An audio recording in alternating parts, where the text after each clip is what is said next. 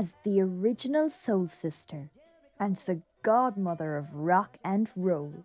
Sister Rosetta Tharpe is a woman whose name, until recently, has been obscured by decades of both sexism and racism in the world of music.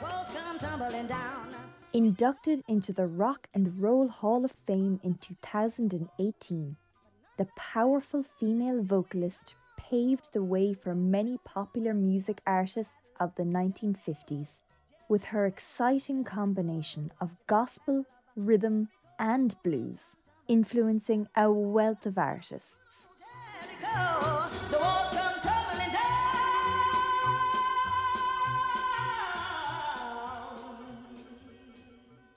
Mingling the unhallowed with the holy, Tharpe's religious upbringing in a musically liberal Pentecostal Christian denomination shines through in her fantastically groovy tunes.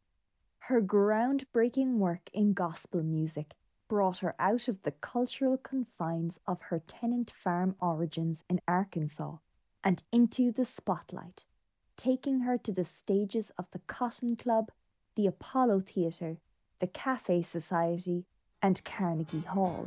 All we hear church people say, they are in this holy way. There are strange things happening every day becoming an overnight sensation with the likes of Rock Me, That's All, Lonesome Road, and My Man and I. The musician took both the gospel world and the popular music world by storm. Every day, there are strange things happening every day.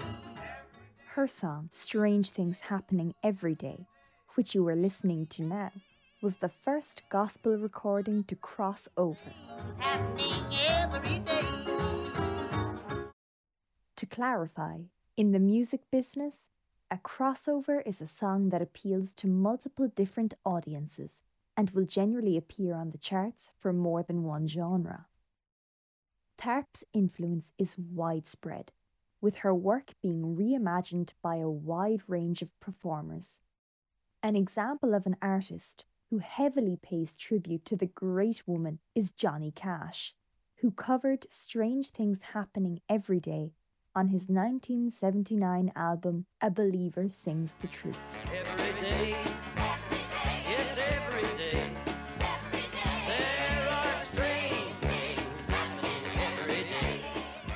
Another artist who has been known to use her recording of this train for inspiration is Bruce Springsteen whose song Land of Hope and Dreams is a lyrical inversion of Tharpe's number. Here's Tharpe's version of the traditional song. This train is a clean train. This train. And here's Springsteen's reworking. This train. Hear the similarities? Not only is Tharpe's influence pervasive in other musicians' artistic output, but her guitar playing paved the way for generations of future female players. She was one of the first to heavily distort her Les Paul electric guitar in a style that would later become typical of electric blues. There is music in the air, up above my head, music in the air.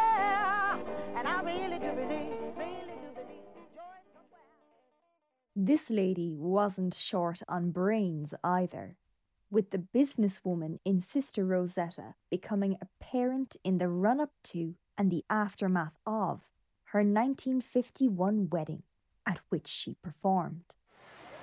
Rosetta, since you met Russell, have you had any different with him that you feel that you shouldn't marry him this evening? No different. Everything about the ceremony was a spectacle, from the baseball stadium venue to the 20,000 spectators to the newspaper advertisements inviting the public to witness the most elaborate wedding ever staged, plus the world's greatest spiritual concert.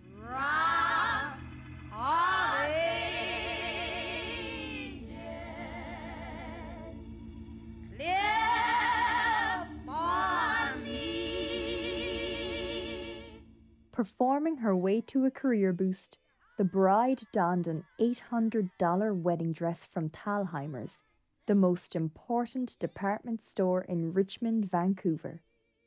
The significance of her attire, you ask?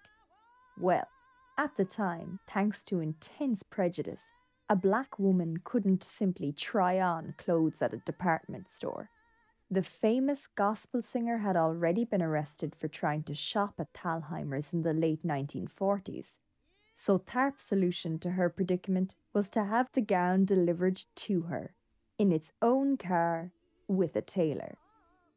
This was an extraordinary event in its time with those close to Rosetta commenting on what a momentous occasion it was to see the fitter, a white woman, button up all the little satin buttons on the back of the dress.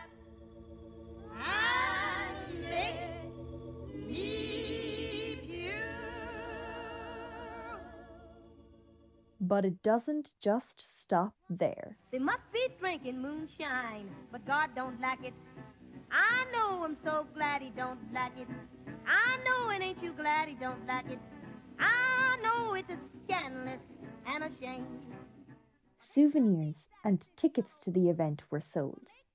Subsequently, recordings of the marriage and music were released as the wedding ceremony of Sister Rosetta Tharpe and Russell Morrison under the Decca recording label later the same year for profit.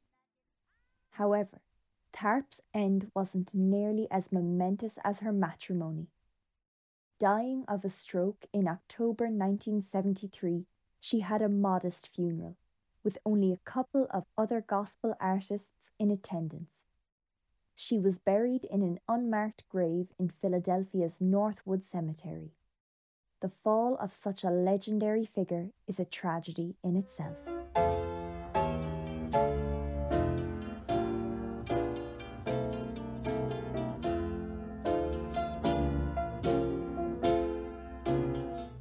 Clearly, Sister Rosetta Tharpe was a truly remarkable musician, breaking boundaries imposed by the oppressive ideology which polluted 1950s society in America.